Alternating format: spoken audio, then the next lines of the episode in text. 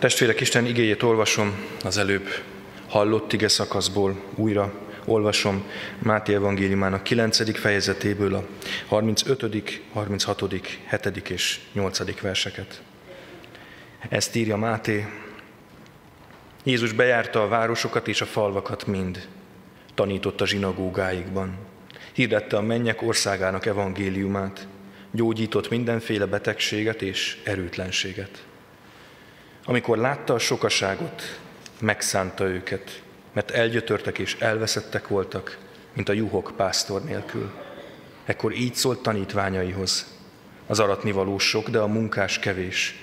Kérjétek tehát az aratás urát, hogy küldjön munkásokat az aratásába.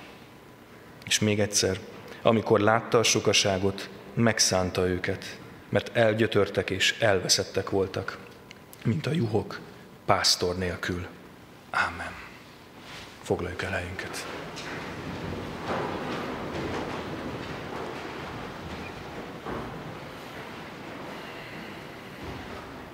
Kedves testvérek, kedves gyülekezet, a mai bőjti Isten tiszteletünkön egy fontos kérdést veszünk elő, de egy olyan fontos kérdést, amit ritkán szoktunk sajnos feltenni magunknak.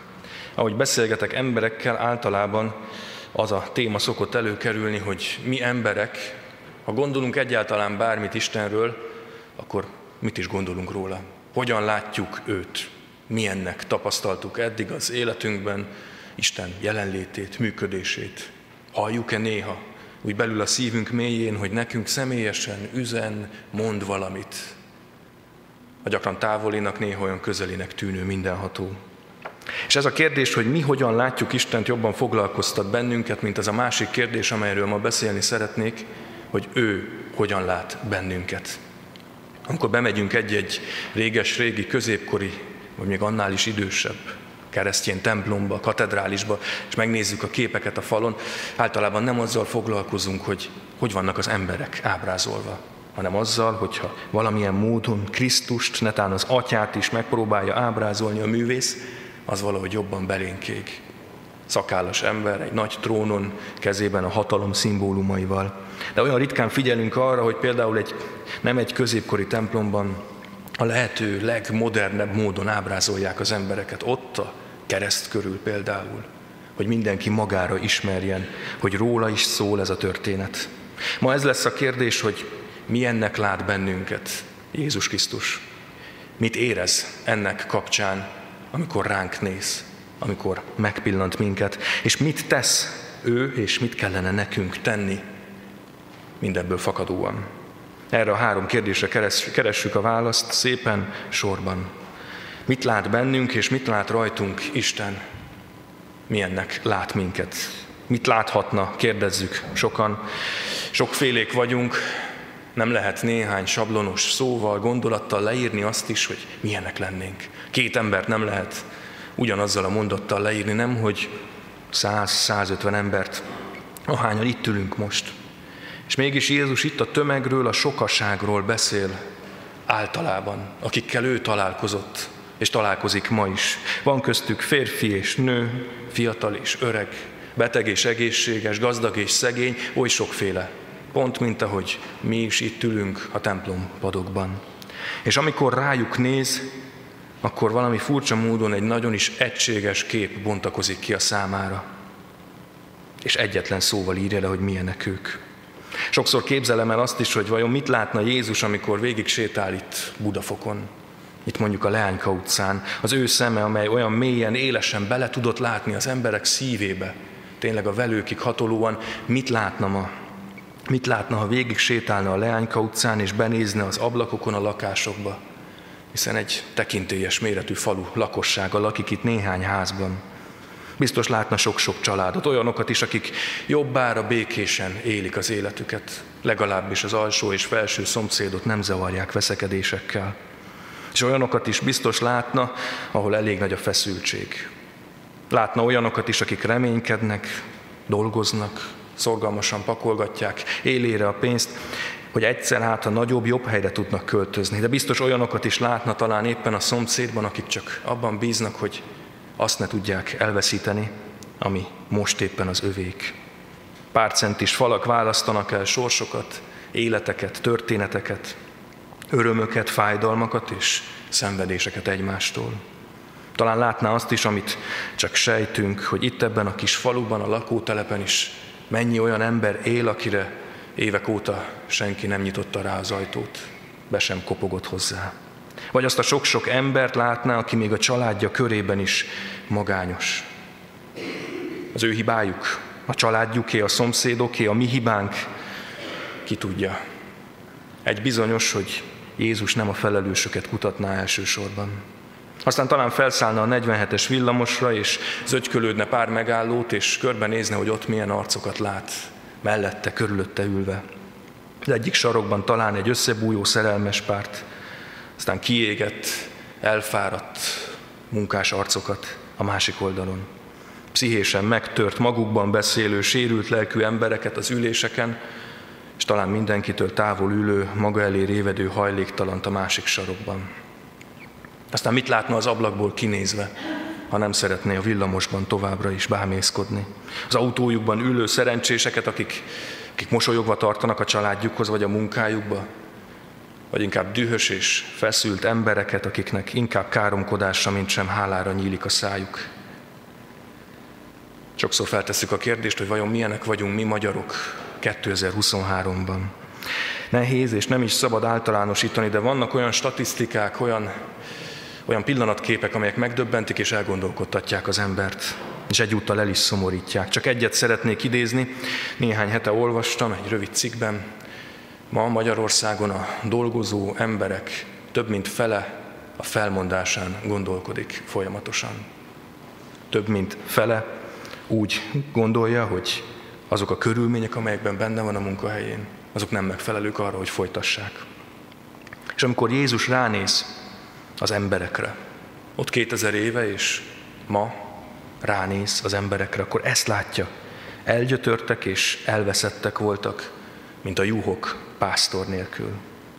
Elgyötörtek, elfáradtak, nyúzottak, kiégettek, elveszettek. A kérdés az, hogy ránk illik-e ez a leírás. Inkább így kérdezem, hogy mikor nem illik ránk ez a leírás. Mikor tüntetnénk ellene, hogy egyik sem rólunk szól.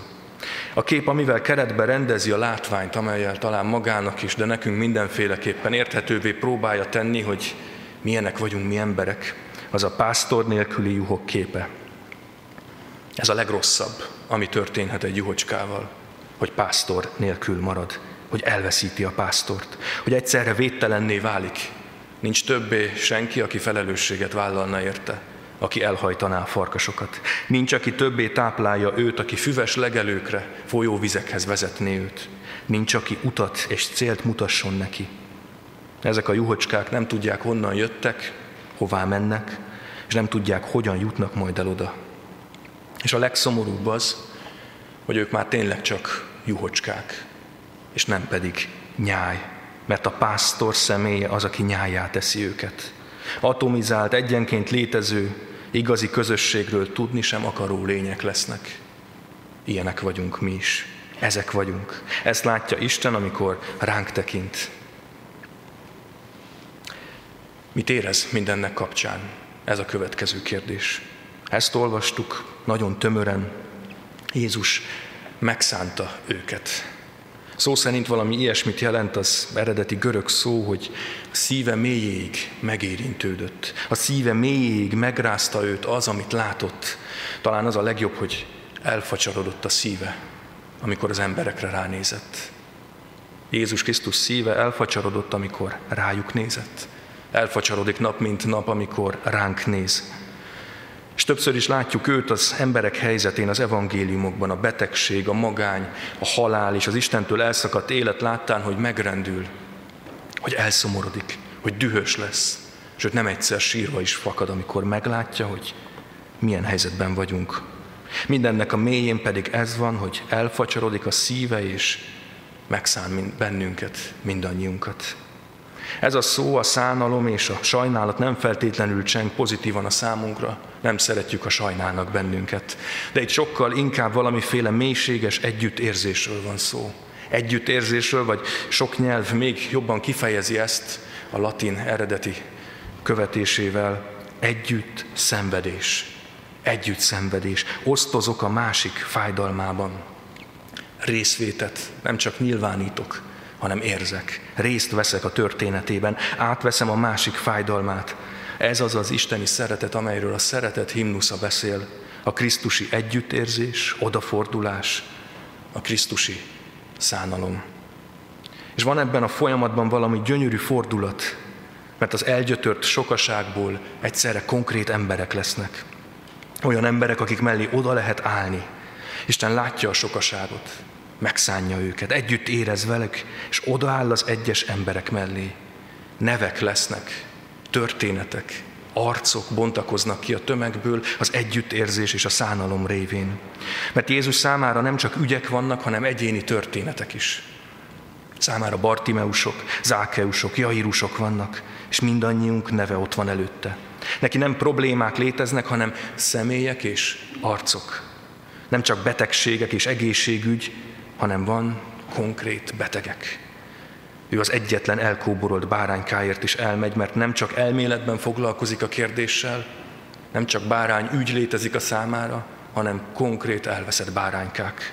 Mindegyik sorsa érdekli. Ez az evangélium fókuszváltása. Mert a kereszténység eredetileg nem egy ügy volt, nem egy filozófia, nem egy kultúra, ugyanezekre mindre hatással van, hanem személyes találkozás, a mellettem álló, a velem szenvedő, a velem együtt érző, miattam megrendült szívű Istennel, aki odafordul hozzám, és csak ő és én leszek egy pillanatra. Testvérek, ezt a fókuszváltást kellene nekünk is átélni és megvalósítani, mert folyamatosan szorítják az egyházunkat, bennünket is, a körülöttünk élők ügyei, kérdései, szorítanak bennünket, hogy nyilvánítsunk véleményt. És mi sokszor elfelejtjük, hogy az igazság hangoztatásán túl az evangélium lépése, ez a Krisztusi együttérzés, a megrendült szív lépése, hogy engedjük, hogy a velünk, a közöttünk élő ember így egyes számban az ember sorsa megérintsen, szánalomra és együttérzésre hívjon mindannyiunkat. Képesek vagyunk még erre? Testvérek, most egy kicsit forró témát szeretnék behozni, de mégis megpróbálom, hogy Krisztusi lelkülettel gondolkozzunk rajta. Ezek a feszültséget kerjesztő témák a legalkalmasabbak arra, hogy lemérjük, hogy milyen motivációk, szándékok húzódnak meg az életünkben, a tetteink és a szavaink mögött. A nemi identitásukkal küzdködő, azt elfogadni nem tudó emberek ügye mozgatja és megosztja az egész nyugati világot, benne a mi társadalmunkat, egyházunkat is. Sokszor csak egy ügyet, elveket látunk, és így csupán oldalakat tudunk választani ebben a történetben is.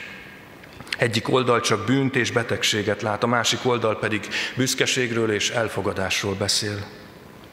Krisztus pedig megáll szélen, túl a sokaságon, és látja a meggyötört, a szenvedő embert, az elveszettet, akinek nem ítéletre, de nem is kritika nélküli elfogadásra, pláne nem büszkeségre van szüksége. Néhány héttel ezelőtt láttam egy beszélgetést egy fiatal lányjal, aki úgy érzi, hogy nem tud lányként élni tovább. Mindezt fel is vállalja, és küzd is a döntése elfogadtatásáért, és így nem is véletlen, hogy a mögötte álló mozgalom őt is a reflektorfénybe helyezi. És amíg csak az ügyről van szó, az ember hideg fejjel látja és gondolja végig. Olyan sok mindenben bizonyosan nincsen igaza.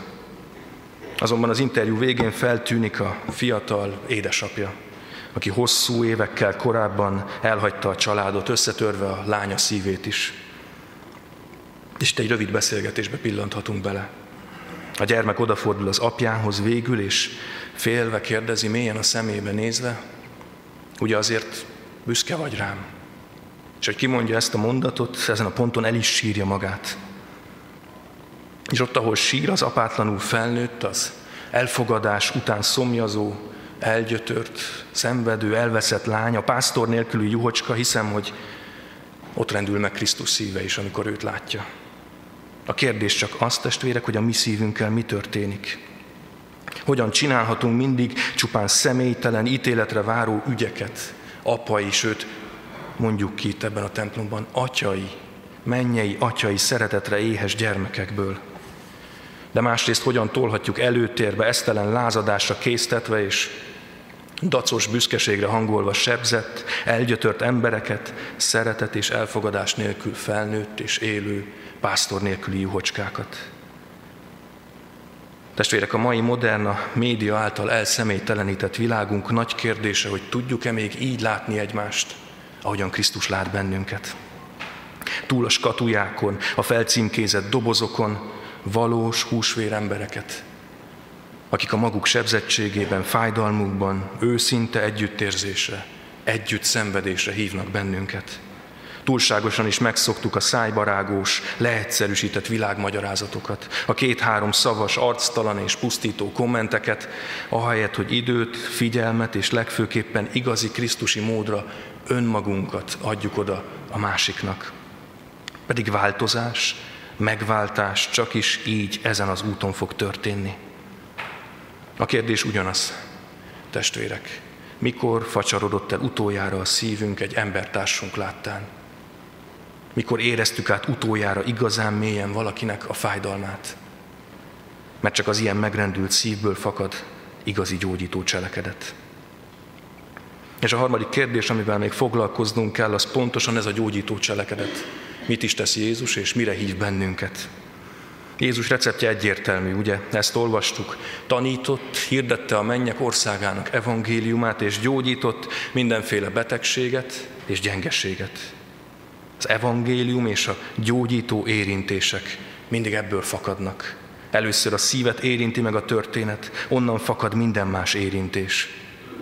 Ez az evangélium története. Isten elfacsarodott, együttérző szívéből indul el. És ebben a kontextusban nagyon érdekes, hogy mit mond a tanítványoknak, nekünk, hogyan is kellene elkezdenünk ezt a történetet. Furcsa mód Jézus, bár nálunk tisztában látja a helyzetet, látja a szenvedést, a fájdalmat, nem csügged el mégsem, és nem lesz reménytelen. Azt mondja, hogy kicsit pozitívan keretezze a történetet, az aratnivaló sok. Az aratnivaló sok. Van munka lehetőség bőven. Ha van szent optimizmus, akkor ez az.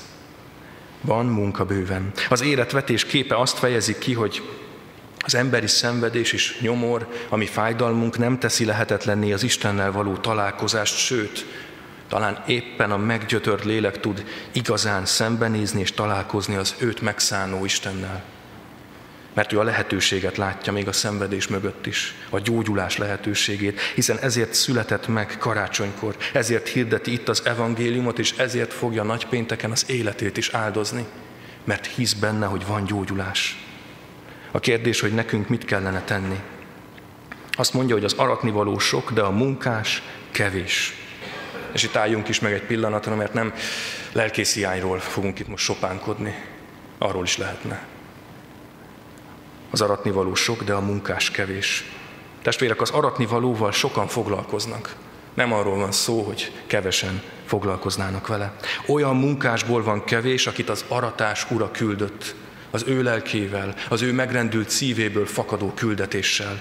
Belőlük kevés van. Mert sokan vannak, akik belegázolnak, akik letiporják a vetést. Sokan vannak, akik maguknak gyűjtenék be az aratást, akik nem tisztességesen végzik a feladatot. Krisztusi lélekkel viszont kevesen látnak hozzá ehhez a küldetéshez. Ezt látva nagyon is érthető, hogy miért nem azt mondja Jézus, hogy rögtön induljatok, álljatok bele az aratásba, hanem megállít mindannyiunkat, és ezt mondja, kérjétek az aratás urát. Először imádkozzatok. Először imádkozzatok. Először találkozzatok vele újra és újra. Lássátok meg, mit jelent az Isten értünk megrendült szíve. Mit jelent az evangélium együtt érző és szenvedő üzenete. És kérjétek, hogy ő, a megrendült szívű Isten küldjön munkásokat a saját aratásába, a saját üzenetével, az evangéliummal felvértezve. Testvérek, az a kérdés, akarjuk ezt a feladatot így is? Tőle elkérve, újra és újra imádságban elkérve? Akkor itt kezdjük el. Őt kérjük, hogy állítson be minket. Kedves testvérek, ma kezdjük meg, nem véletlen, az idei év presbiter választási folyamatát. Nagy szükség van a budafoki aratásban is új szolgálók beállítására. Kérjük most együtt, testvérek, az atyát, hogy ő küldje el, és ne csak mi keressük, ne mi akarjuk kiválasztani a szolgálókat. Adja Isten, hogy minél több az evangélium által megérintett, együttérző szolgáló tudja hirdetni a mennyek országának evangéliumát. És tudjon megrendült szívével, együttérző szeretetével, az igazsággal és evangéliummal felvértezve gyógyítani mindenféle betegséget és erőtlenséget. Úgy legyen. Amen.